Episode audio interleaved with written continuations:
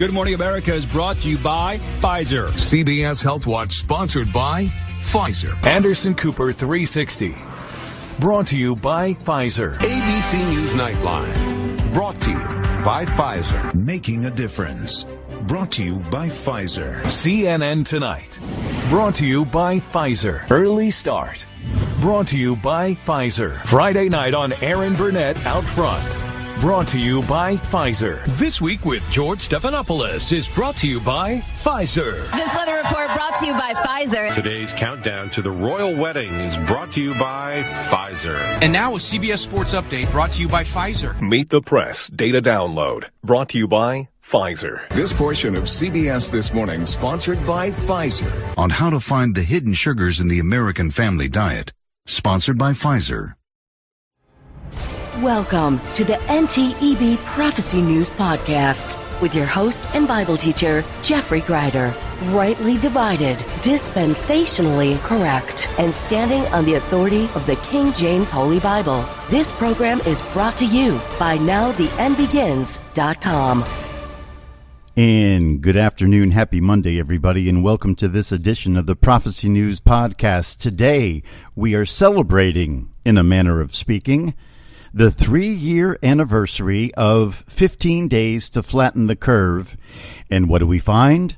We find that the end times action is literally off the charts. Three years ago this week, on March 16th of 2020, President Trump stood side by side with Anthony Fauci and they announced that America would be locking down in order to stem the tide of the SARS CoV 2 coronavirus that had just been intentionally released, we didn't know it at the time, from the Wuhan lab in China. They called it 15 days to flatten the curve or 15 days to stop the spread. Today is day 1092 and today in the podcast, we celebrate the clever antics of the New World Order, who is still continuing the advance work of the soon coming seven year kingdom of Antichrist. Today's program brought to you by Pfizer. Second Thessalonians chapter 2 verse 8. And then shall that wicked Antichrist be revealed, whom the Lord shall consume with the spirit of his mouth and shall destroy with the brightness of his coming on this episode of the Prophecy News Podcast. For the past 1,092 days, we have been exposing the deeds of darkness as the New World Order continues its slithering slide forward into the abyss. I'm sure it's just a wild coincidence. But right now, there appears to be a major banking collapse in the making, as I'm sure you have already been reading the headlines all weekend long. What started in Silicon Valley is now spreading around the world. Well, that's perfect timing for a New World Order celebration, wouldn't you say? I would, and I am. We have always said that we will end the countdown when the shenanigans stop. But guess what? It's day 1092 of 15 days to flatten the curve, and they absolutely have not stopped. And in fact, they are reaching new heights. Join us as we yet again show you the advancement of the New World Order in these last days before the pre tribulation rapture of the church. Heavenly Father, we thank you for your goodness and your mercy. We thank you, God, for waking us up today. Uh, we thank you, Lord, for all these that you've gathered here. And uh, Lord, we thank you so much for a um, Sunday service yesterday where Amber uh, she received the gospel live on air, and uh, she trusted you as Savior. And uh, we're so glad and grateful that she got saved. She prayed to get saved. That Patricia in uh, Ireland on Friday she prayed to get saved. And uh, God, we thank you for the increase, and we ask you to be with Amber and Patricia and lead them and guide them. Um, we pray for Anetta, who needs a complete healing in order to be able to walk again after a stroke. Robert Wiley is battling ALS disease, and we're praying for him and his wife, Lisa. Uh, Elena Blackburn, Kelsey Emerson, Aaron Riddle, and Gary Tatterson's daughter Kayla are all expecting to give birth. Um, sometime in the coming months, and we're praying for a healthy delivery and um, protection for mom and protection for dad. Uh, Jeanette's cousin Andrew recently had a stroke, and we're praying for him. Rob Beatty is battling colon cancer. We're praying for him. Mark Saxa would like prayers for his son Joseph to return to the Lord. Clayton Perry, uh, he's been battling for the last three years. He's been battling cancer and um, the debilitating side effects of chemotherapy. Uh, please keep Clayton Perry in your prayers. Craig Arford and uh, Harmon's son Michael battling pancreatic cancer. Tracy Riddle is uh, dealing with metastatic breast cancer. Jill Puckett asking for prayer because she's going blind. Uh, Matt needs to be saved. Uh, Sarah Shine and her family, Nicole, Sherry, and Scott, we're praying for them. Carol Jane is in the hospital and she needs our prayer. Uh, CJ's mom needs to get saved. Maddie Luck is battling with Lewy body dementia. And uh, she says this My daughter and I listen to your programs. We are saved. Keep up the good work. The Lord is coming soon. We'll meet you in the rapture. And uh, that's a great attitude. So please keep Maddie Luck in your prayers uh, for Lewy body dementia. Aunt Nancy says, please continue to pray for Brandon and Michelle to get saved. Um, Amanda has an unspoken prayer, as does the La Piana family. Jeanette, um, it's been partially answered. Marie C., Adrian P. Breda, and his wife. Chris Hart has a time sensitive unspoken prayer that has been partially answered. Regina has an unspoken prayer. Uh, praise report, baby Ezekiel. Uh, Stephen Wilder reached out to me and said his um, grandson, baby Ezekiel, who was born premature, is up to almost six pounds and will be going home from the hospital very, very soon. Uh, please remember Charlton's wife, Debbie. She's going to have eye surgery one week from today. Kevin Thompson needs prayer for finances, lawsuit, career change, and gospel track success. Jill is going to have heart valve replacement surgery. And please keep Jill up in New Jersey in your prayers. Uh, Rebecca Lynn, um, a very dear friend, Joel Smith, is unsaved and just had a stroke, praying for healing and for salvation. Yasmina, please pray for my daughter's godfather. He's in the hospital with lung cancer. Angela's mom needs healing and salvation.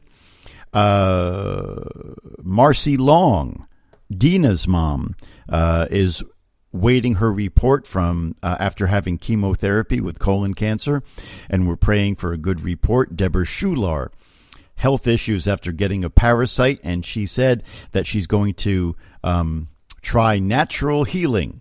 She showed me uh, her prescription cost.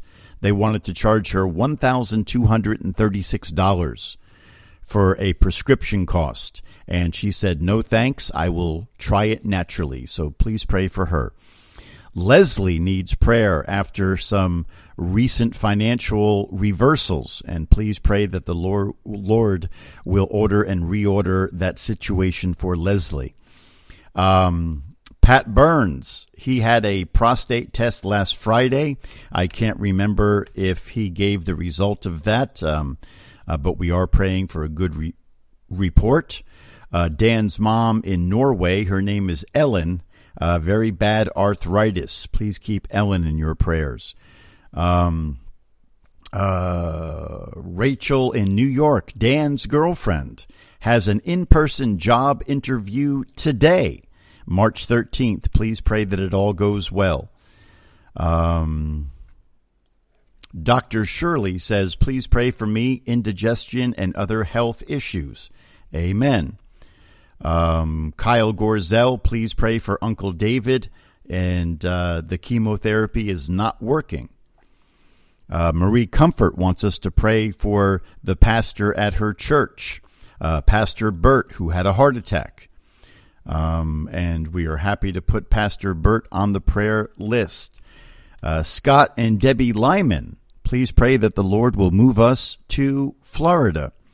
Uh, Carol from Georgia says, please keep Uncle Marion on the prayer list. He needs a physical healing. Uh, Julie Baird is battling COVID. Please remember Julie Baird in your prayers. And let me see what is in the chat room today. Uh, Marie Comfort, uh, please pray for my daughter Gail. And uh, we we have been praying for Gail. I saw her at the bookstore today.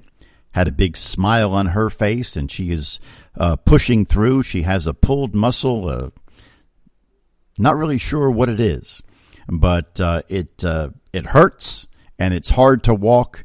And we are praying fervently for a full healing for Gail Comfort. Um, Veronica Higginbotham they continued my son's court last Monday, and it goes till April 3rd. Um, so please keep Veronica's son David and his court situation in your prayers. Um, he is uh, he needs to get accepted into a um, sober living home, and um, remember David in your prayers. Rob says, please pray for my 80 year old Aunt Gail, witness to her for the last three years. She is somewhat receptive, but not there yet. Catherine B., please keep praying for my son's, my son's friend Ben has lung cancer. He's saved. Debbie says, please pray for my daughter Caitlin to get saved. And, um, also remember Trisha as she's going through, um, stem cell therapy for her hip situation, and Mike Hensel's mom is dealing with lung cancer.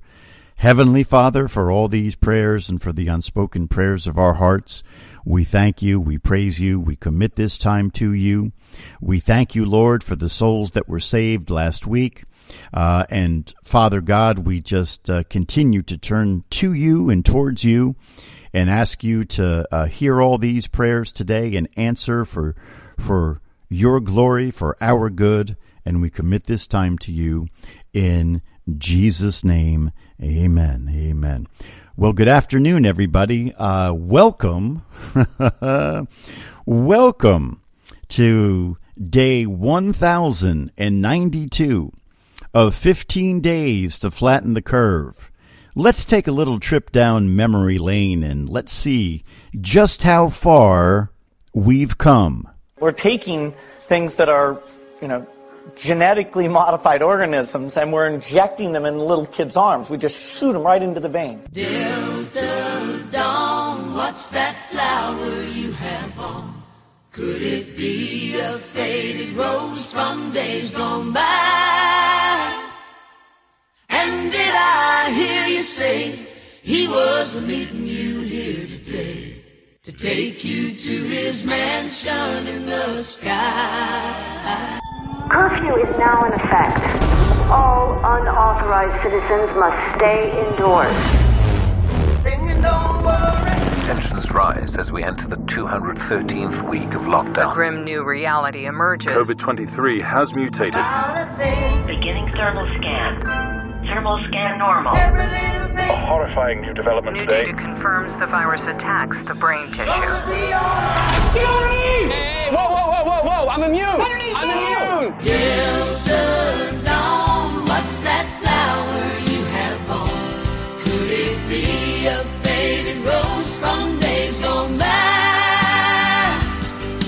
And did I hear you say he was meeting you here today? Take you to his mansion in the sky. When I think about my dad growing up, I certainly think about that seriousness. But very few people get to see. He's funny, weird, and really playful. God help us. In 1981, HIV/AIDS was evolving rapidly and frighteningly. There was anger at the government's response. When you got sick, you were gone fast. It's affecting you now. Yeah. Why? Post traumatic stress syndrome. When COVID hit, he became this target. My dad said, We're going to get through this whole thing. And he's held that You don't do it because you want to make money. You don't do it for the glory. You do it because you care. When you're involved in a race to stop a horrible disease, you always feel you're not doing things quickly enough. Filter down, what's that flower you have on? Could it be a faded rose from days gone by? And did I hear you say he was you to his mansion in the sky? They're making our food out of people. Next thing they'll be breeding us like cattle for food. You gotta tell them. You gotta tell them. Promise, Tiger. I promise. I'll tell the exchange. You tell everybody. Listen to me, Hatcher. You gotta tell them.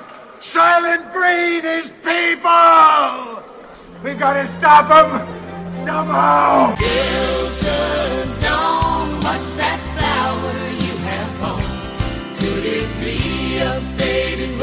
from days gone by? And did I hear you say he was meeting you here today to take you to his mansion in the sky? This is an historic moment. We have in this past year made great progress in ending the long era of conflict and Cold War. We have before us the opportunity to forge for ourselves and for future generations a new world order, a world uh-huh. where the rule of law, not the law of the jungle, You tell 'em, governs George. the conduct of nations. When we are successful, and we will be, Oh, yeah. we have a real chance at this new world order, an order in which a credible United Nations can use its peacekeeping role to fulfill the promise and vision of the UN's founders. Filter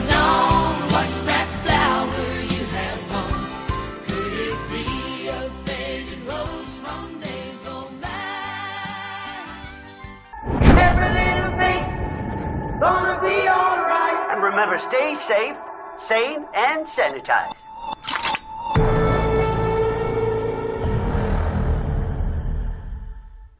So there's just a little trip down memory lane to remind you, uh, you know, all this stuff has been going on for 1,092 days. And uh, there's a tendency, after a while, you forget a lot of the highlights and lowlights of things that have been taking place and going on. So uh, we're more than happy to remind you of all these end times, New World Order, last days events that are literally uh, unfolding as we watch. So this week, this was the week where the whole world went crazy. This was the week three years ago when Donald Trump stood up with Anthony Fauci by his side and declared that the United States of America was locked down for 15 days.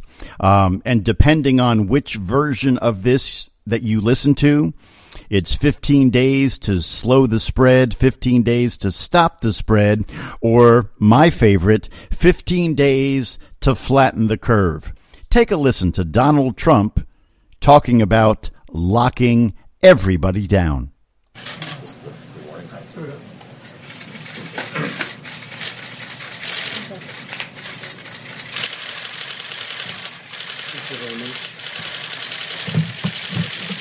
Thank you. So I'm glad to see that you're practicing social distancing. That looks very nice. That's very good.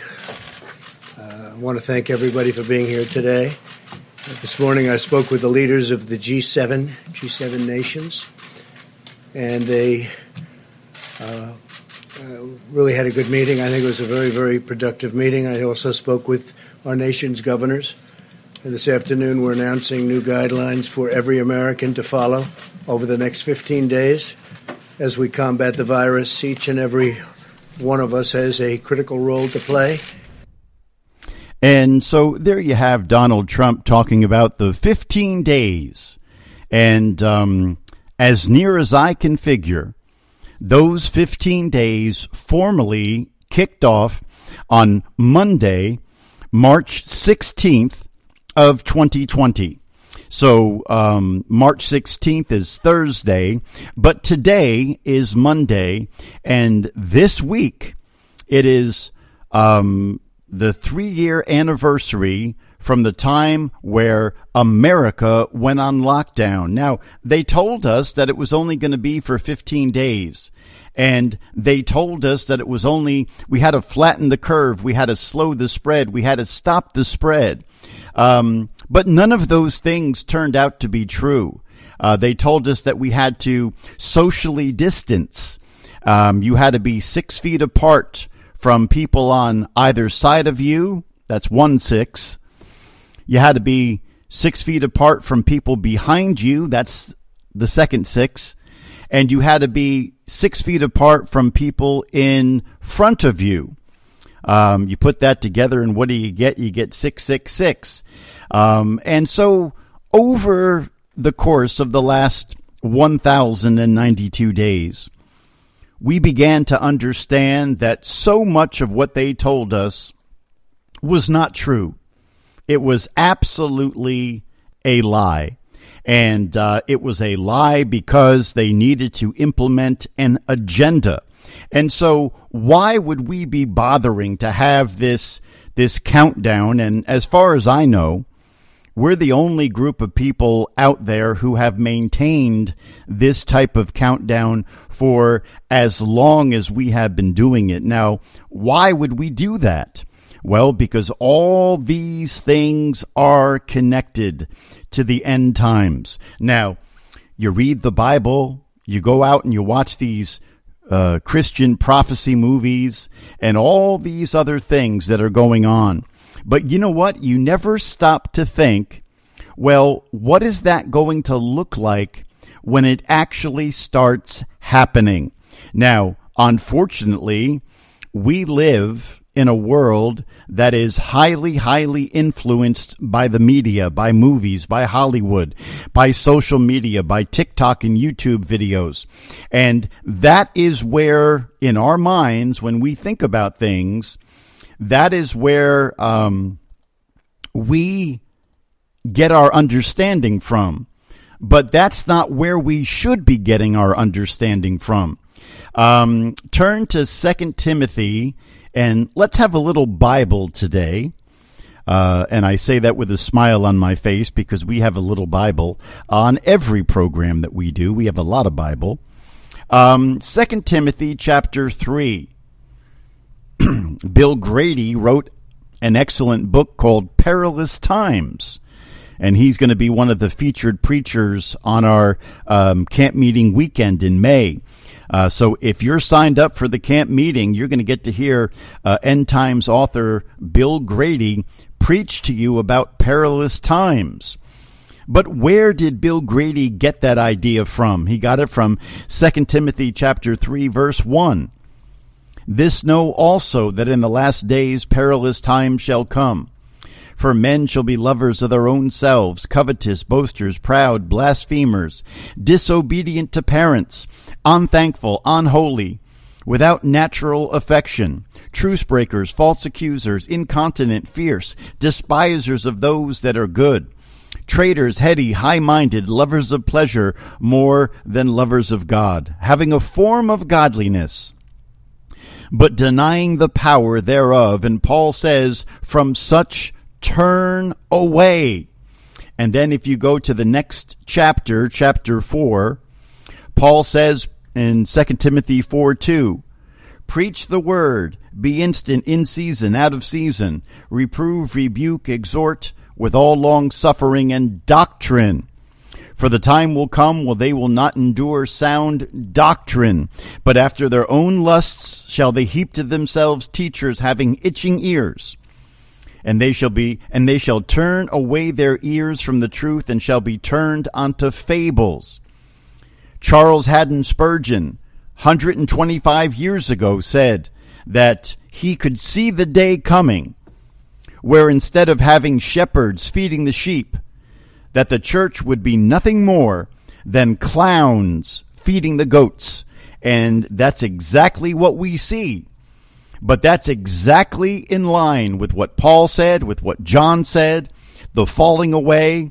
Second Thessalonians chapter 2 talks about a falling away from Bible doctrine. Now, you put all these things together, and then you begin to see clearly how God looks at things in the last days. This is how you sort through all the stuff that sounds good, but it's not true, stuff that sounds not true, but it actually is true.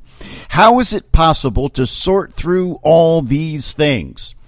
Well, it's just my opinion, but I don't think you can do it if you don't have a King James Bible.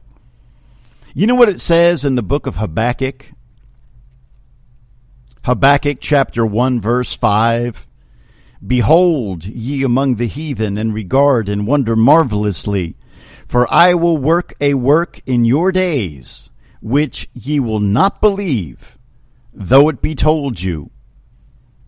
Habakkuk is saying that the day is going to come where it is going to take place in front of your face, and you're not going to be able to recognize it. Now, how is it possible that saved people are not able to recognize the signs of the end times? Don't they have the Holy Spirit living inside them? They absolutely do. But as we pointed out yesterday on our Sunday service, turn to Acts chapter 28. Turn to Acts chapter 28 in your King James Bibles. You know what the Apostle Paul said to the Jews that rejected his preaching, that rejected the truth of Paul's gospel? Uh, in Acts 28, starting in verse 24. And some believed the things which were spoken, and some believed not. And when they agreed not among themselves, they departed after that Paul had spoken one word. Well spake the Holy Ghost by Esaias the prophet unto our fathers, saying, Go unto this people and say, Hearing ye shall hear, and shall not understand, and seeing ye shall see, and not perceive. Why? For the heart of this people is waxed gross, and their ears are dull of hearing, and their eyes have they closed, lest they should see with their eyes, and hear with their ears, and understand with their heart, and should be converted, and I should heal them. Now, that is what's happening in the end times today. The church, lukewarm, sound asleep, has no idea what's going on. Absolutely no idea. Um, take a listen to this clip from the Oscars yesterday. It may sound like a funny clip, it's only a minute long, but take a listen to Hugh Grant. He was not impressed with the Oscars, and the woman that was interviewing him was trying very, very hard to get him to say some things um, that would help to promote the Oscars. But Hugh Grant, I don't know. Maybe he was just in a bad mood. Uh, maybe he had personal problems. Maybe he just didn't want to be there. Um, but I want you to listen to what Hugh Grant um, said about the Oscars last night. And I'm going to, when he's done saying it, I'm going to show you how interesting his comment was. Take a listen to Hugh Grant, Oscars 2023.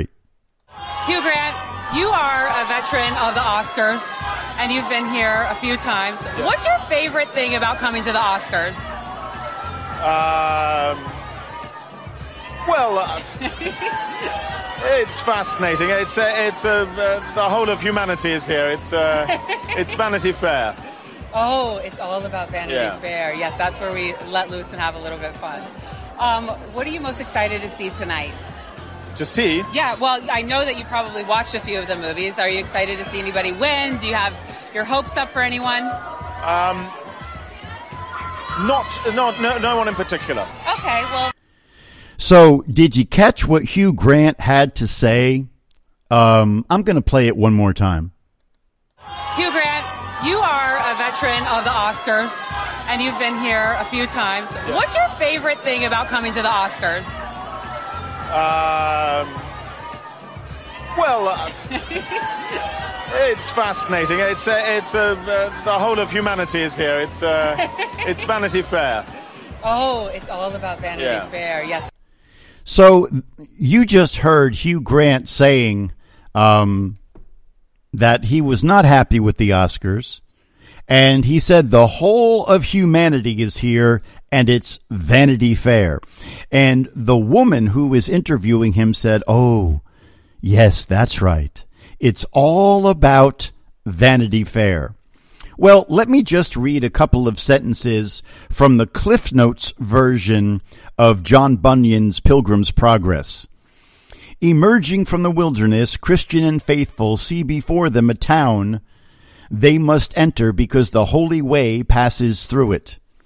It is an ancient town named Vanity Fair, where all year round such merchandise is bought and sold as houses, lands, trades, places, honors, preferments, titles, countries, kingdoms, lusts, pleasures, and delights of all sorts, as whores and bawds and wives and husbands, children, masters, servants, lives, blood, bodies, souls, silver, gold, pearls, precious stones, and whatnot. At all times, one can see the juggling cheats, games, plays, fools, apes, knaves, rogues, and that of all sorts, as well as, and that for nothing, thefts, murders, adulteries, false swearers, and that of a blood red color. Now, John Bunyan wrote that book almost 500 years ago. He wrote it in the 1500s. And when you read The Pilgrim's Progress, and if you've never read that book, I urge you to go to BibleBeliever.com, and that's the that's the bookstore for our website. That's our ministry bookstore.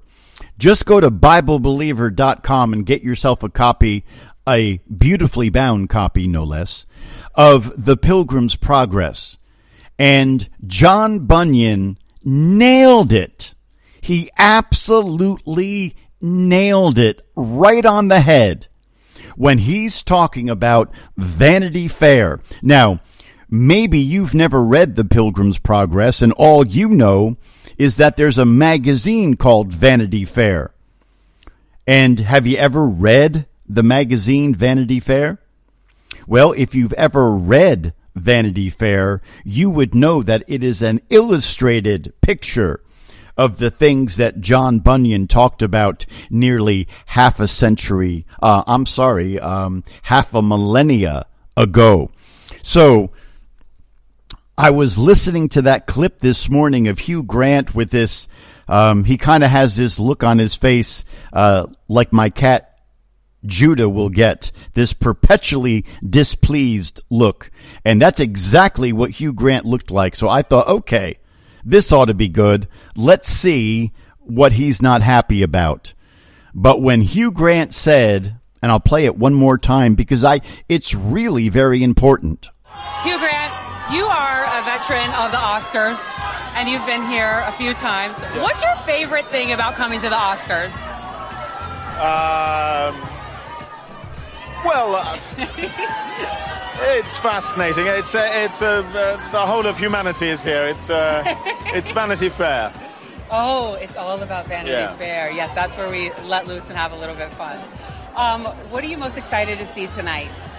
To see, Yeah, well, I know that you probably watched a few of the movies. Are you excited to see anybody win? Do you have your hopes up for anyone? um, not not no, no one in particular. Okay, well, what are you wearing tonight then? Uh, Just my suit. Your suit? Who Yeah. made your suit? You didn't make it. Um, I can't remember my tailor. That's okay. Yeah. Ta- shout out to the tailor. Yeah. Um, so tell me, what does it feel like to be in Glass Onion? It was such an amazing film. I really loved it. I love a thriller. How fun is it to shoot something like that? Well, I'm barely in it. I'm in it for about three seconds. Yeah, but still, you showed up and you had fun, right? Uh, almost. Okay, all right. okay. Well, thank you so much. It was nice to talk to you. Yeah. So there you have Hugh Grant, and he is just not playing along. He's not happy. He doesn't want to be there. Um, And Hugh Grant, he nailed it right on the head. He said that uh, the Oscars is nothing more than Vanity Fair. It makes me wonder if he's read that book by John Bunyan, uh, because John Bunyan, if you were listening when I read that description to you, uh, that was a really, really hardcore indictment um, of our global society here in the 21st century.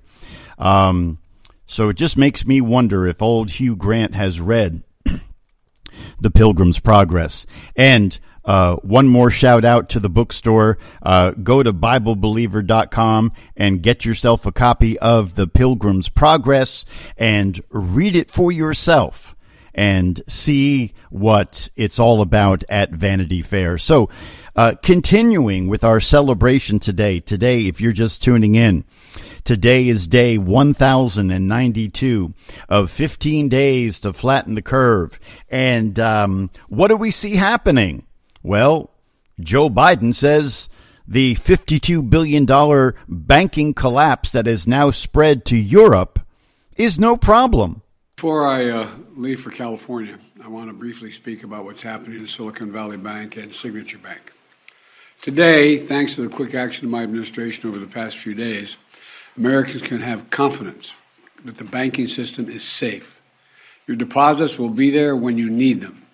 Small businesses across the country, the deposit accounts at these banks can breathe easier knowing they'll be able to pay their workers and pay their bills. And their hardworking employees can breathe easier as well. Last week, when we learned of the problems of the banks and the impact they could have on jobs of small businesses and banking system overall, I instructed my team to act quickly to protect these interests. They've done that. They've done that. On Friday, the government regulator in charge, the FDIC, took control of Silicon Valley Bank's assets. And over the weekend, it took control of Signature Bank's assets. Treasury Secretary Yellen and a team of banking regulators have taken action, immediate action. And here are the highlights. First, all customers who had deposits in these banks can rest assured, I want to rest assured they'll be protected and they'll have access to their money as of today. That includes small businesses across the country that bank there and need to make payroll, pay their bills, and stay open for business. No losses will, and I want this is an important point. No losses will be borne by the taxpayers. Let me repeat that. No losses will be borne by the taxpayers. Instead, the money will come from the fees that banks pay into the deposit insurance fund. Because of the actions of that, because of now, do you believe what Joe Biden just said? Do you believe that there's no problem and all these crazy headlines written in bold red ink that we've been reading for the last 72 hours? Do you really believe that there's no problem at all? There's nothing wrong? Well, take a listen to this clip from a group up in Canada. Now, maybe you don't live in Canada, but they are going through some huge upheaval right now. And take a listen to this group up in Canada who is warning you to do not take what the government tells you without being skeptical and critical and looking to see if what they're actually telling you is true. But it is not the goal that renders a system oppressive. It is always the methods by which the goal is pursued. Whenever a government claims to have the people's interest at heart, you need to think again. In the entire history of mankind, there has never been a political elite sincerely concerned about the well-being of regular people. What makes any of us think that it is different now? If the age of enlightenment has brought forth anything, then certainly this. Never take anything any government tells you at face value. Always question everything any government does or does not do. Always look for ulterior motives and always ask cui bono, who benefits. Whenever a political elite pushes an agenda this hard and resort to extortion and manipulation to get their way, you can almost always be sure your benefit is definitely not what they had at heart. As far as I'm concerned, I will not be vaccinated with anything that has not been properly vetted and tested and has shown no sound scientific evidence that the benefits outweigh the disease itself and possible long-term side effects, which to this day we don't know anything about. I will not be reduced to a mere guinea pig by getting vaccinated with an experimental drug. And I will most assuredly not get vaccinated because my government tells me to and promises in return I will be granted freedom. Let's be clear about one thing. No one grants me freedom, for I am a free person. So I dare the European Commission and the German government Throw me in jail, lock me up and throw away the key for all I care. But you will never be able to coerce me into being vaccinated if I, the free citizen that I am, choose not to be vaccinated. And there you have. Um, I wasn't able to get the woman's name, but that's a, um, a media watchdog group up in Canada. And uh, everything that she just said uh, is the truth. And, uh, you know, there was a time, believe it or not, believe it or not, there was a time in America uh, where the media actually questioned the government. And you see, that's what media is supposed to do. Um, the media is supposed to question the government. They're supposed to look at. Um, they're not supposed to just simply take everything at face value. What they're supposed to do, uh, they're supposed to question everything, and they're supposed to see if they can see where there's a problem in something, and um, they don't do that anymore. Now the media is just simply performing um, uh, a lockstep dance with the with with the Democrats in power. They obviously they didn't do that with Trump when Trump was president. Um, they they absolutely uh, were against him, and uh, you know the phony Russian collusion and all that stuff. Uh, but there there was a time, there was a time when the media actually did their job. That day is not today. The media is absolutely useless. They have become nothing more than an arm of the government. Uh, one of those people who is not an arm of the government, who has been causing huge uproars by releasing the truth about the January 6th um, uh, uh, situation Tucker Carlson. Take a listen to what he has to say about the failure of um, Silicon Valley Bank. Good evening and welcome to Tucker Carlson. Tonight, we are starting to get a better, a more precise sense of what it means when Joe Biden brags about the strongest and most equitable economic recovery in modern history. What it means is it could be time to buy gold and stockpile food. Oh, there's a deal on Russian steel case? I think I'll pick up a pallet. Just kidding, sort of.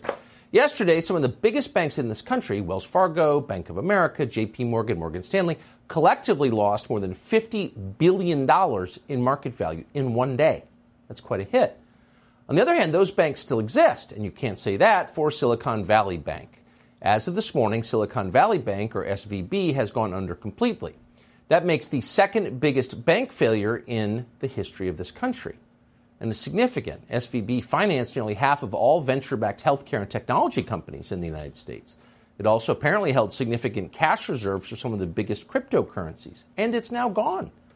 Federal regulators have renamed it and taken it over, and that means an awful lot of people lost an awful lot of money. And no, most of that money was not insured, no matter what they tell you.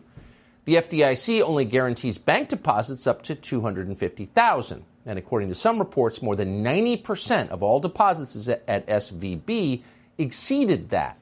And it's unclear whether those people ever see their money again. In fact, when customers showed up at SVB's branch in Manhattan today to get their deposits back, managers called the police. So, what we have here is a 1929 style bank run, and that's not a good sign for anyone.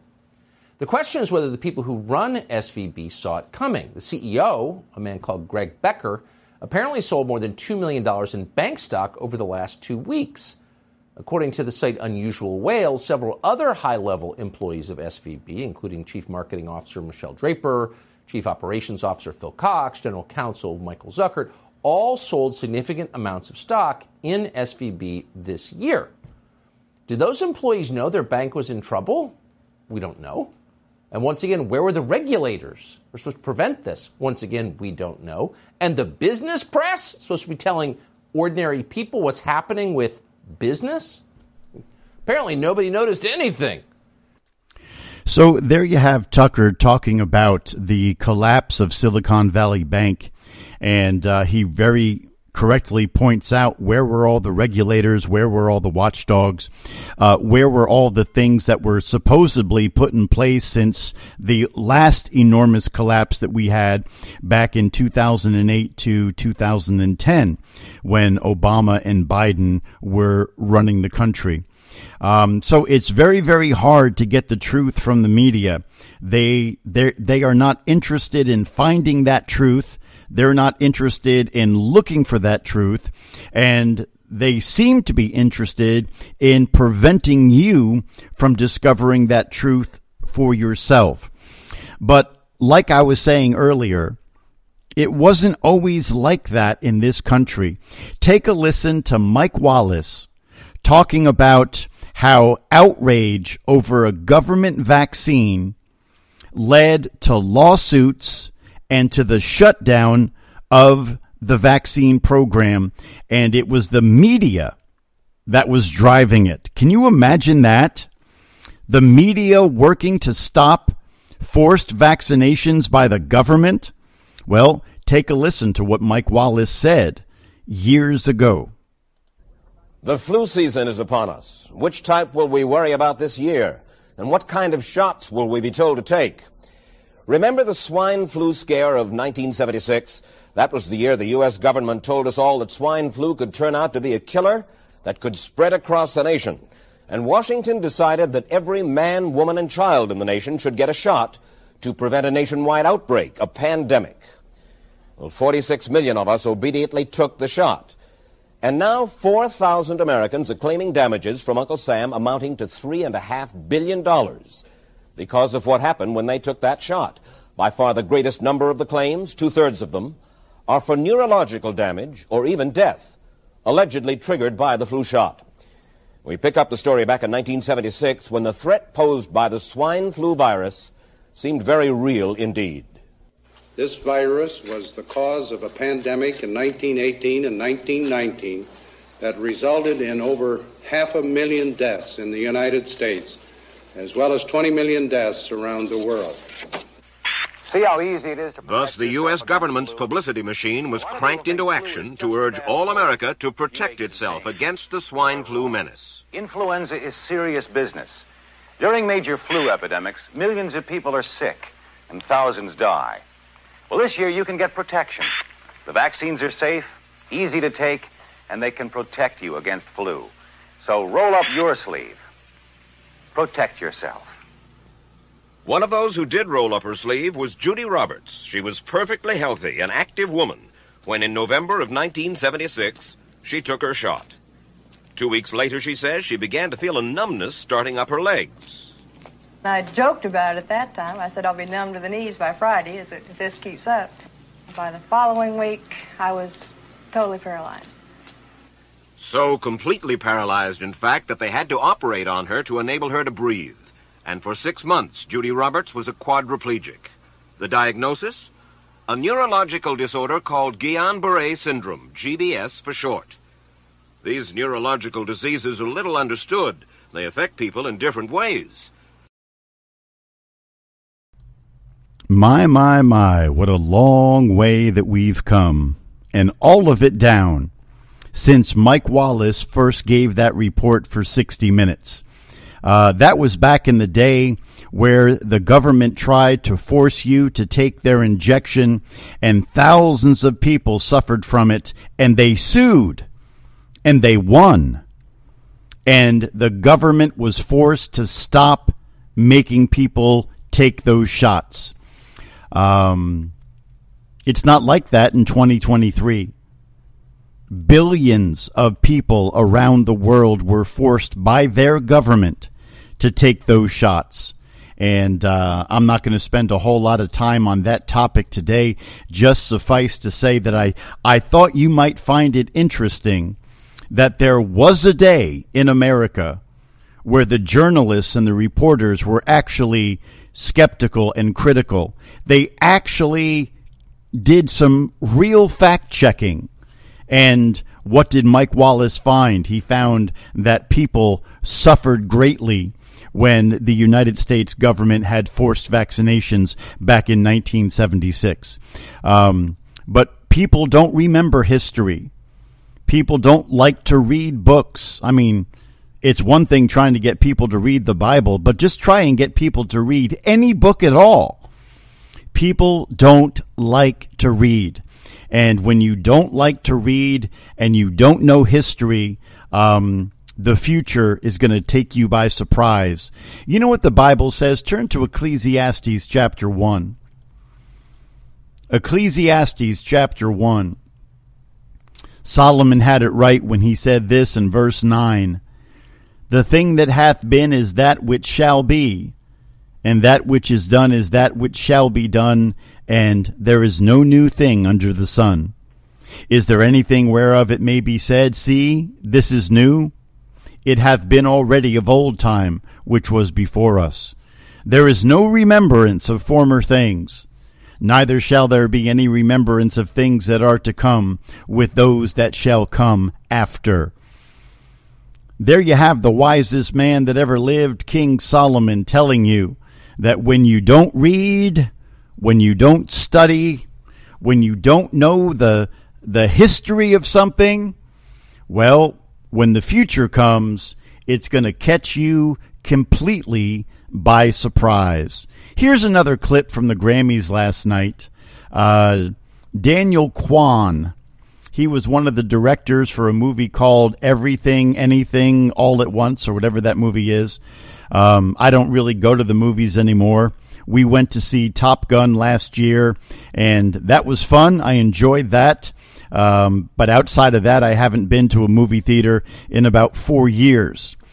Um, so uh, last night, the big movie that won Best Picture was everything, anything, all at once at one time. Um, I don't I don't remember the title of the movie, but it was something like that. Uh, and Daniel Kwan and Daniel Sh- Scheinert, they were the directors of this movie. Take a listen to their acceptance speech last night at the Oscars. And the Oscar goes to Everything, Everywhere, All at Once. Daniel Kwan and Daniel Scheinert. Known collectively as the Daniels, Daniel Kwan and Daniel Scheinert met while studying at Emerson College in Boston. They began their career as music video directors.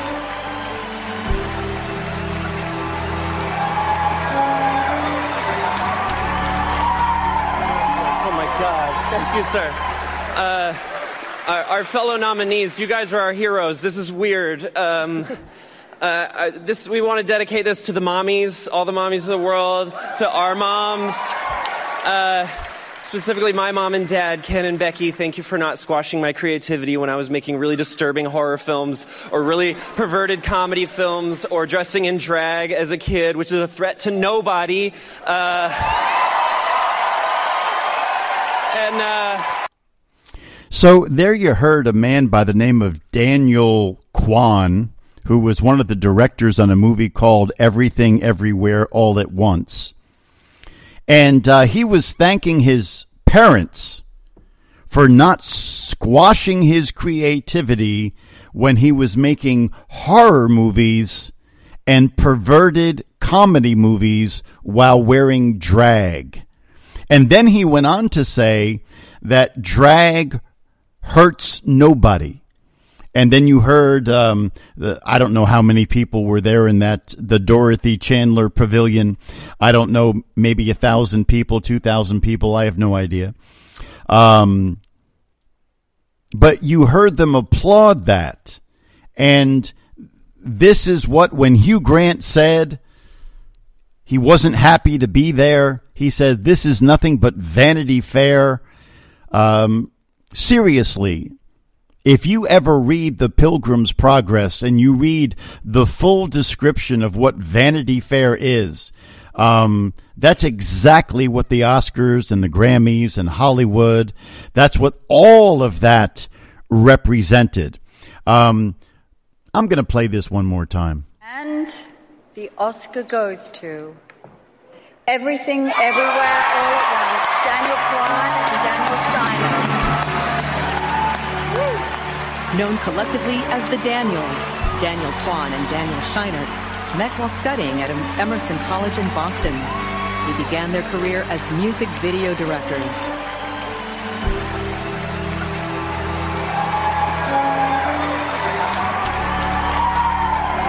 Oh my God. Thank you, sir.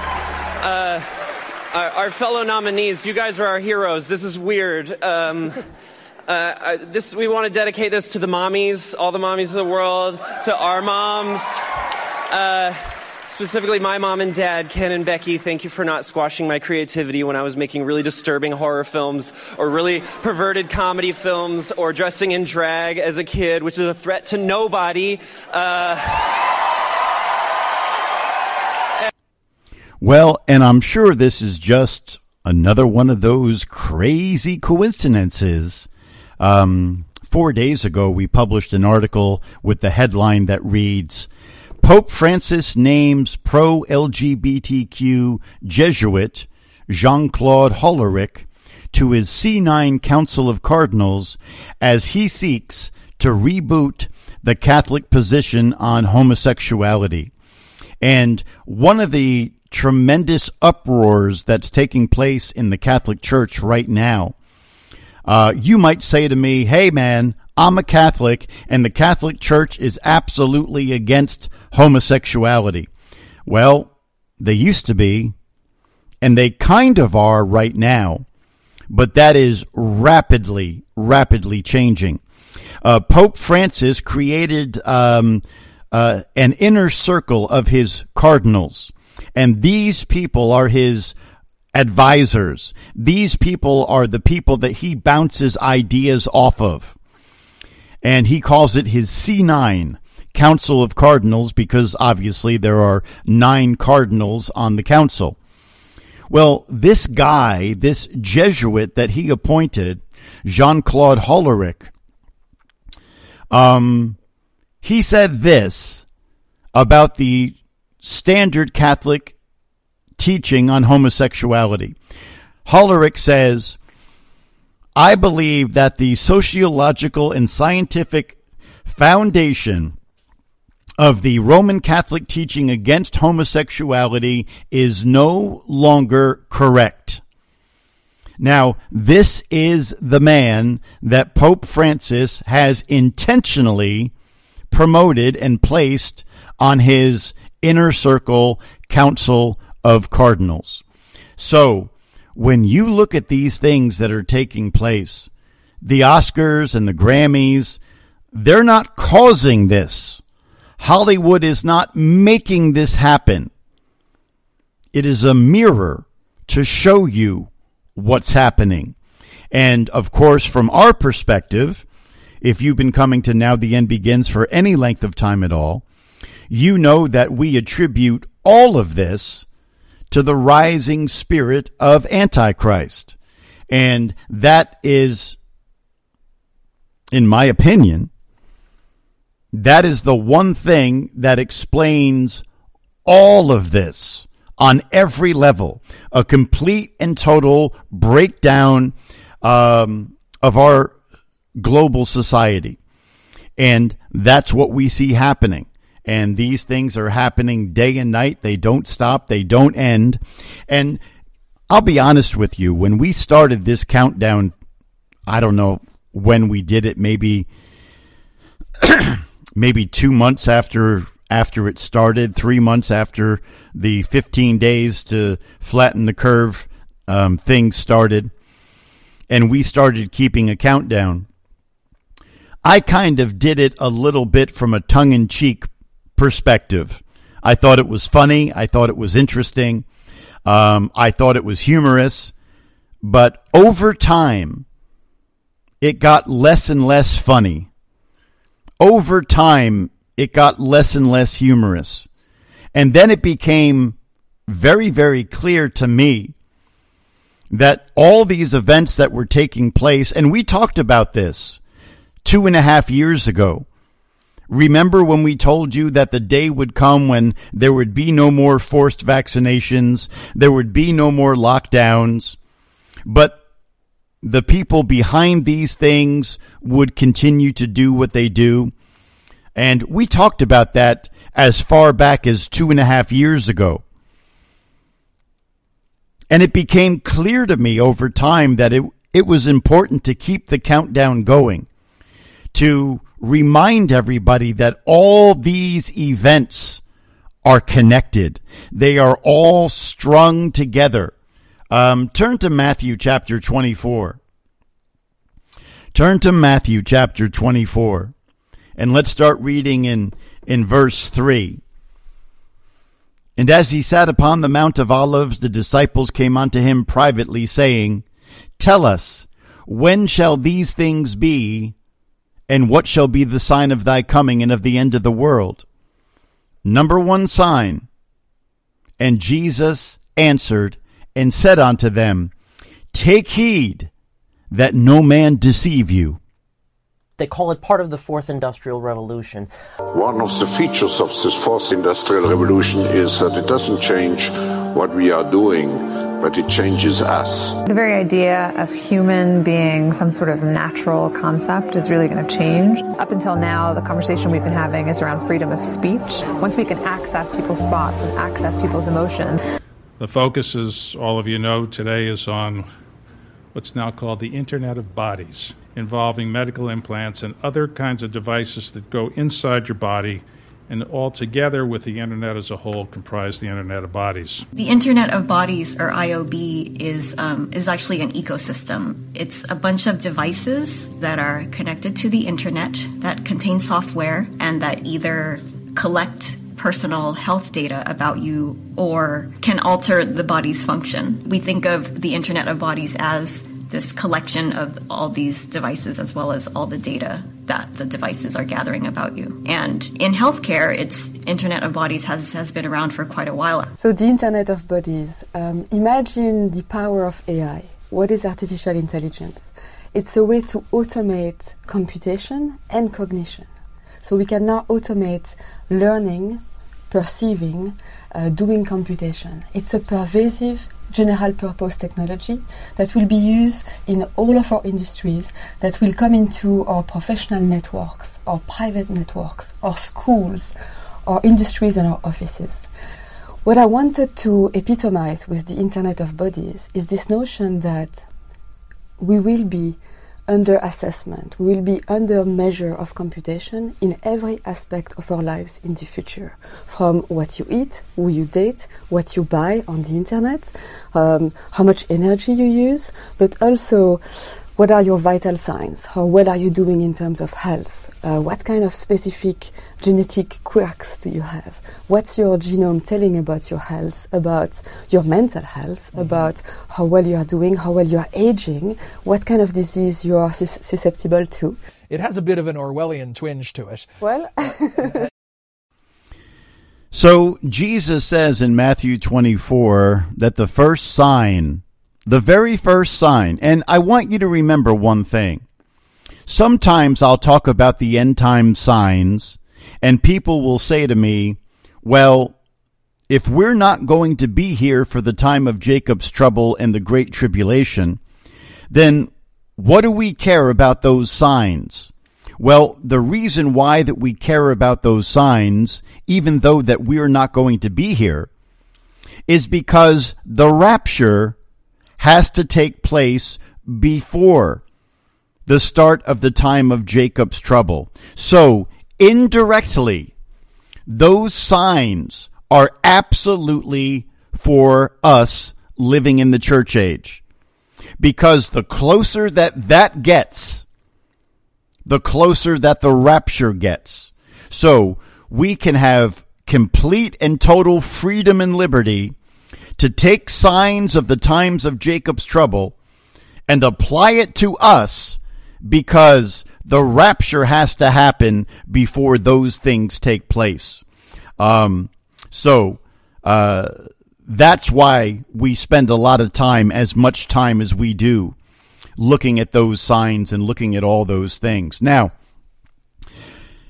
today we're celebrating three years, and I say celebrating with, with air quotes.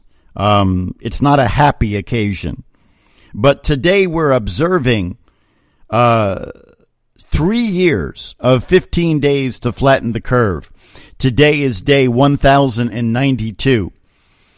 I want you to think about the last three years like a farmer who is planting a crop. If you know anything at all about farming, you know that the very first thing that has to take place is that the field has to be broken up and prepared.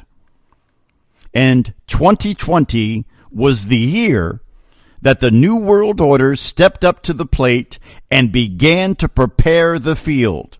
That's what the year 2020 was all about. And the lockdowns and the, and the fear and the scare and, and all that stuff. 2020 was the preparing of the fields. 2021 was the planting of the seeds. 2022 was the watering of those plants as they come up. And 2023 is harvest time. So that's, if you look at all these things, Veronica is asking, what is the meaning of the term 23 skidoo? It means to be removed by force, which is exactly what the word that we have um, rapturos in the Latin, harpazo in the Greek. The term rapture means to be taken by force. And uh, turn to 1 Thessalonians chapter 4. So the term 23 skidoo means being removed from a situation by force. And that's exactly what the word rapture is. Um, 1 Thessalonians chapter 4, verses uh, uh, 16 through 18. For the Lord himself shall descend from heaven with a shout, with the voice of the archangel, and with the trump of God, and the dead in Christ shall rise first.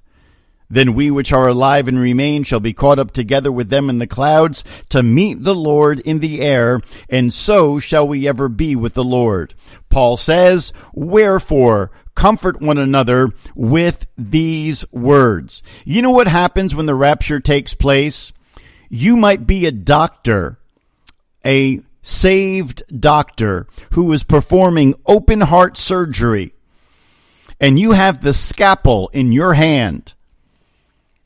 And just as you're making your very first incision in the surgery that you're performing, Jesus Christ steps in and you have the rapture of the church.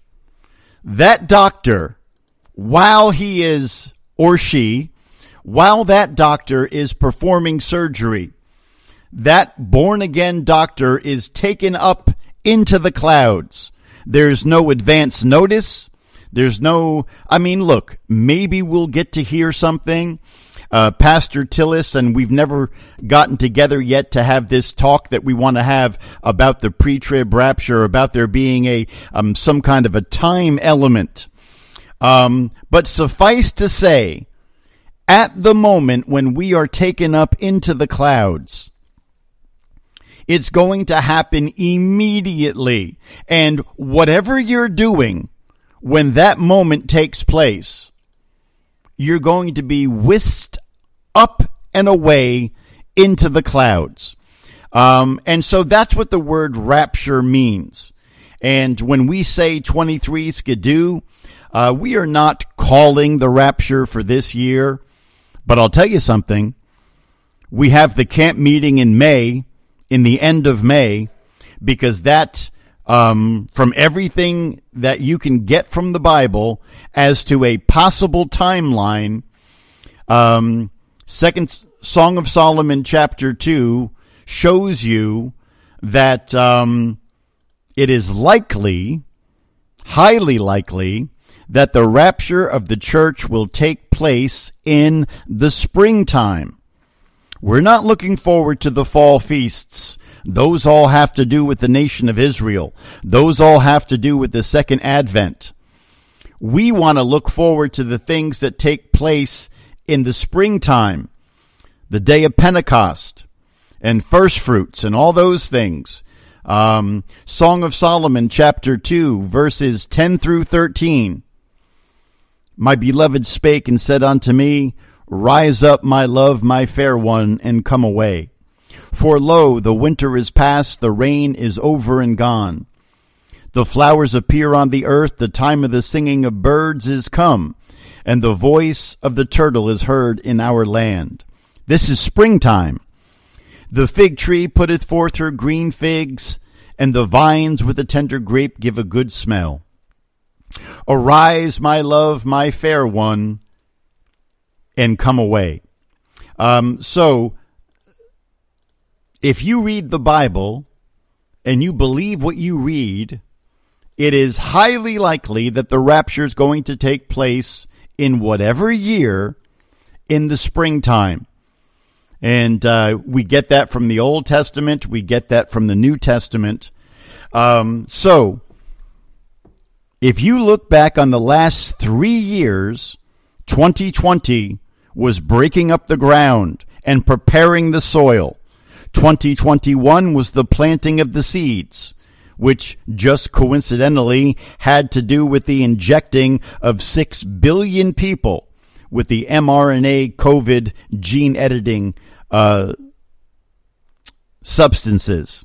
And then 2022 was the watering of those seeds and the raising of the plants.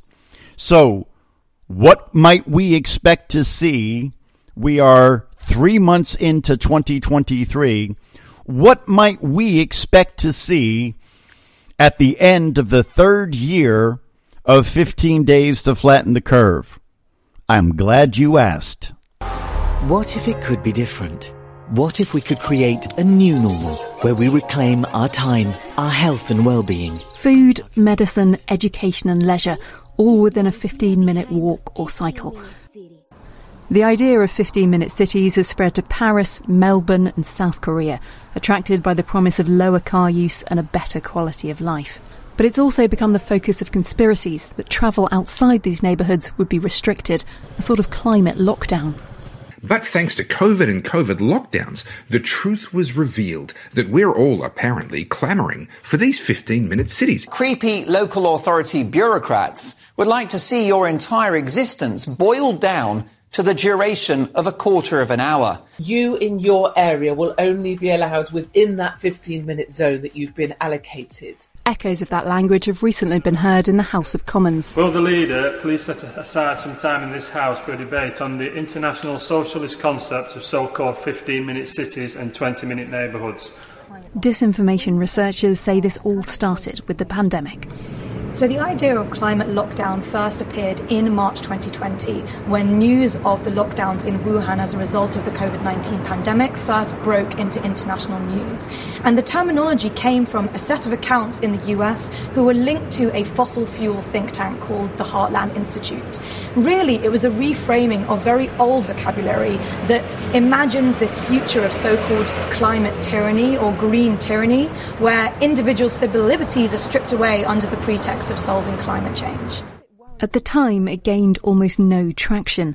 But months later, a number of mainstream institutions used the efforts to tackle the pandemic as an example of the scale of what would be needed to fight climate change. As soon as that happened, it really turbocharged this very divisive and polarizing rhetoric that pitted average people against these perceived elites. It is about control. It is about surveillance. 15 minute cities have been drawn into this narrative of insidious control. So there you have. Um, this is from the BBC Nightly News, and um, they're doing their best to make you think that uh, there's nothing wrong with 15 minute cities and 20 minute neighborhoods. Um, that all has to do with something called the United Nations Agenda 2030. And um, that is what all of this stuff has been working towards and pushing towards. Um, and and uh, the World Economic Forum and Klaus Schwab and the United Nations, the New World Order. Uh, that's what started 1,092 days ago. Was the move by the New World Order to step in and begin to force the change that they demand take place. And so in 2020, the ground was broken up and prepared. In 2021, the seeds were planted. In 2022, the plants began to sprout and they were watered. And now in 2023, it is harvest time. And uh, this is what we see taking place. And um, uh, we told you the truth years ago. We told you not to focus on the lockdowns because the day would come when the lockdowns would stop. Not to focus on the vaccinations because that wasn't going to last forever. But what would last forever? And so far, I mean, um, what we told you was was going to take place has aged very, very well. And here we are 1,092 days later. And everything that we told you was going to take place is taking place, has taken place, and will continue to take place. 10 years before the World Trade Centers were intentionally brought down by a directed energy weapon under the authority of then President George W. Bush 10 years to the day before that happened, his father, George H.W. Bush, stood in front of Congress and said this This is an historic moment. We have in this past year made great progress in ending the long era of conflict and Cold War.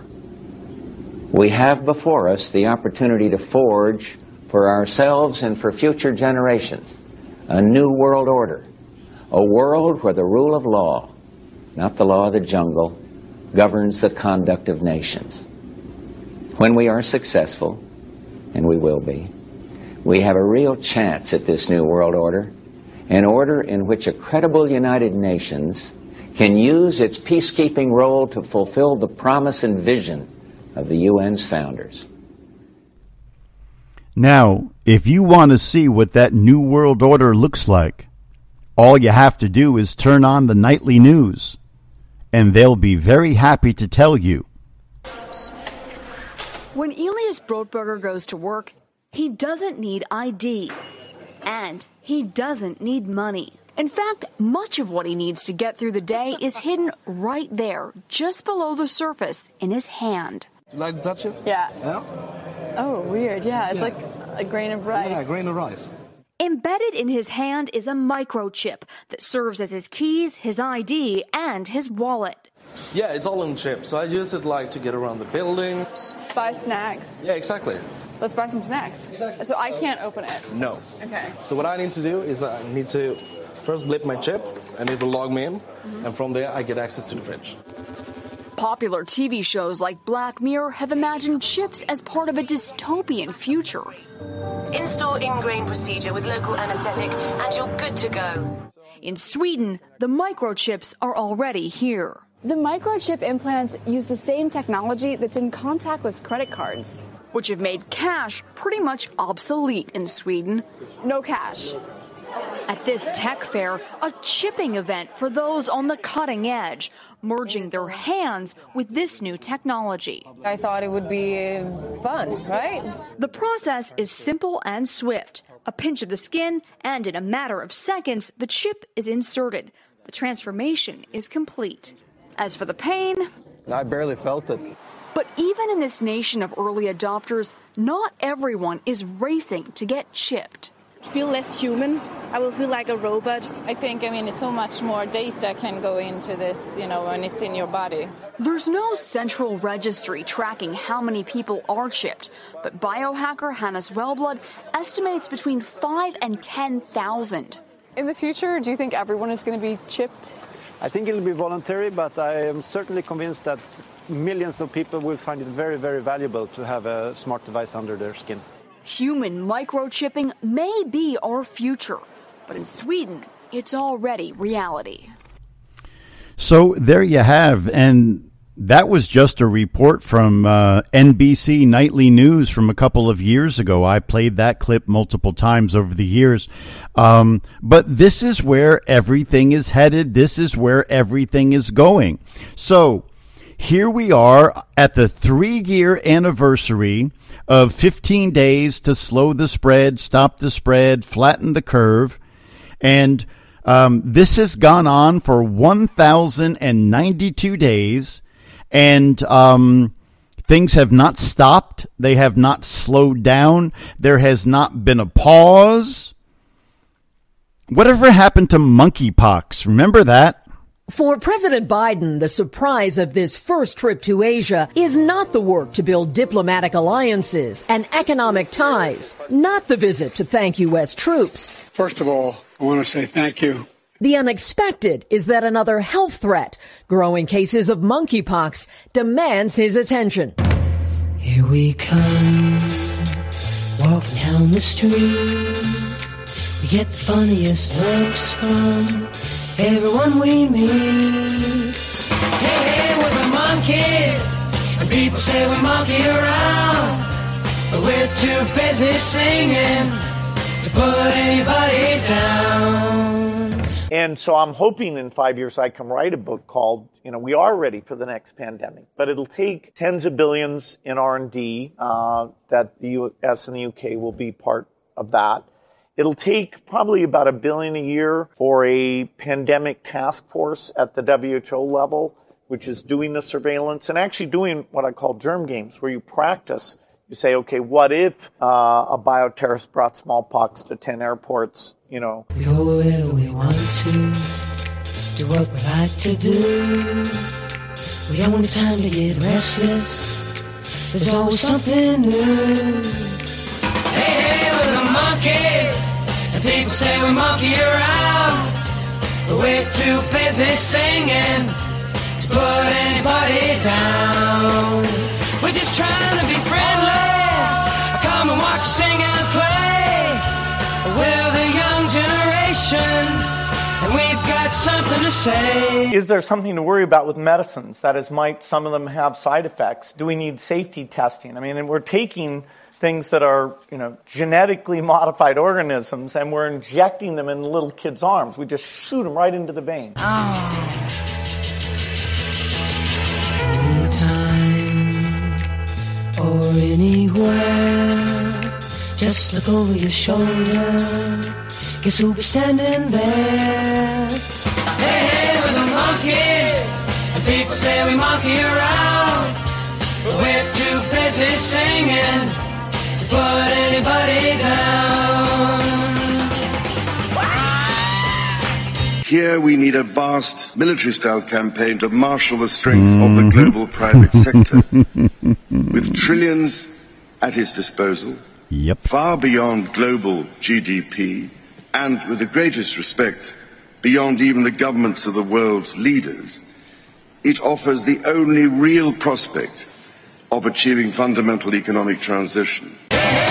Monkees, and people say we monkey around, but we're too busy singing to put anybody down. We're just trying to be friendly.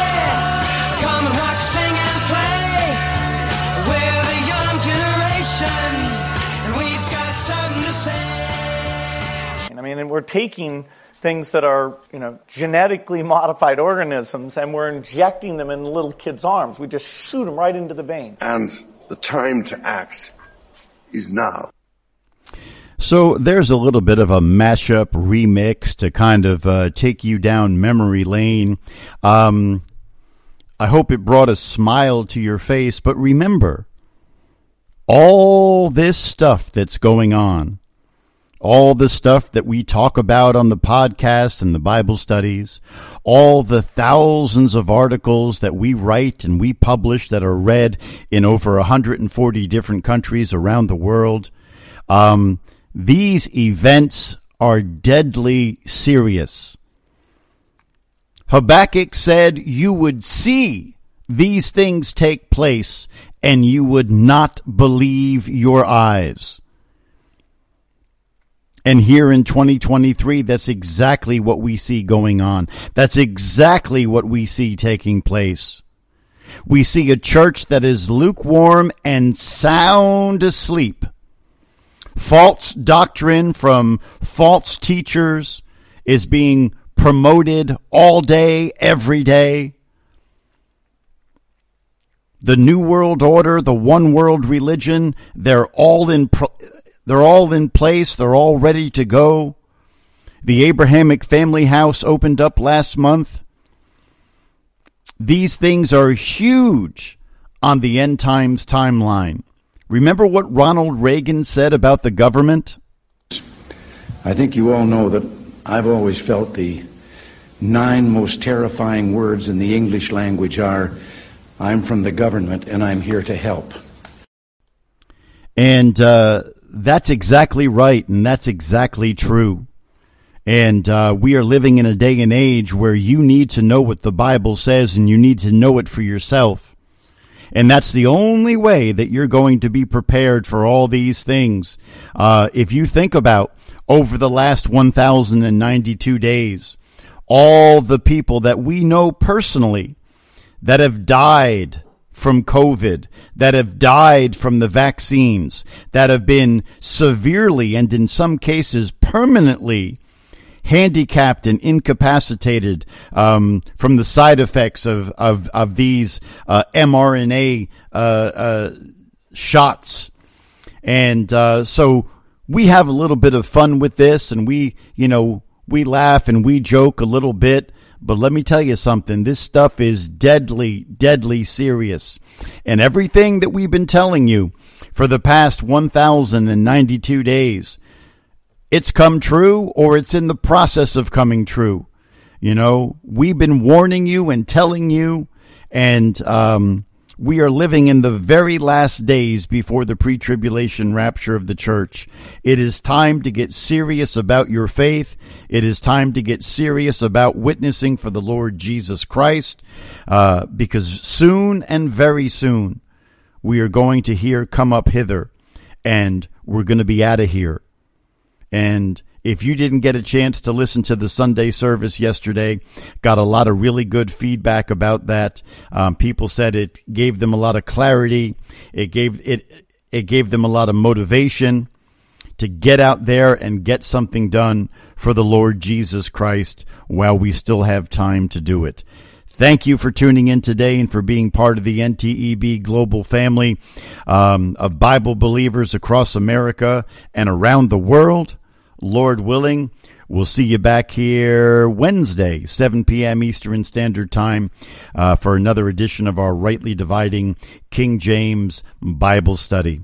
Have a great week, everybody, and remember, the war is real, the battle is hot, and the time is short. To the fight!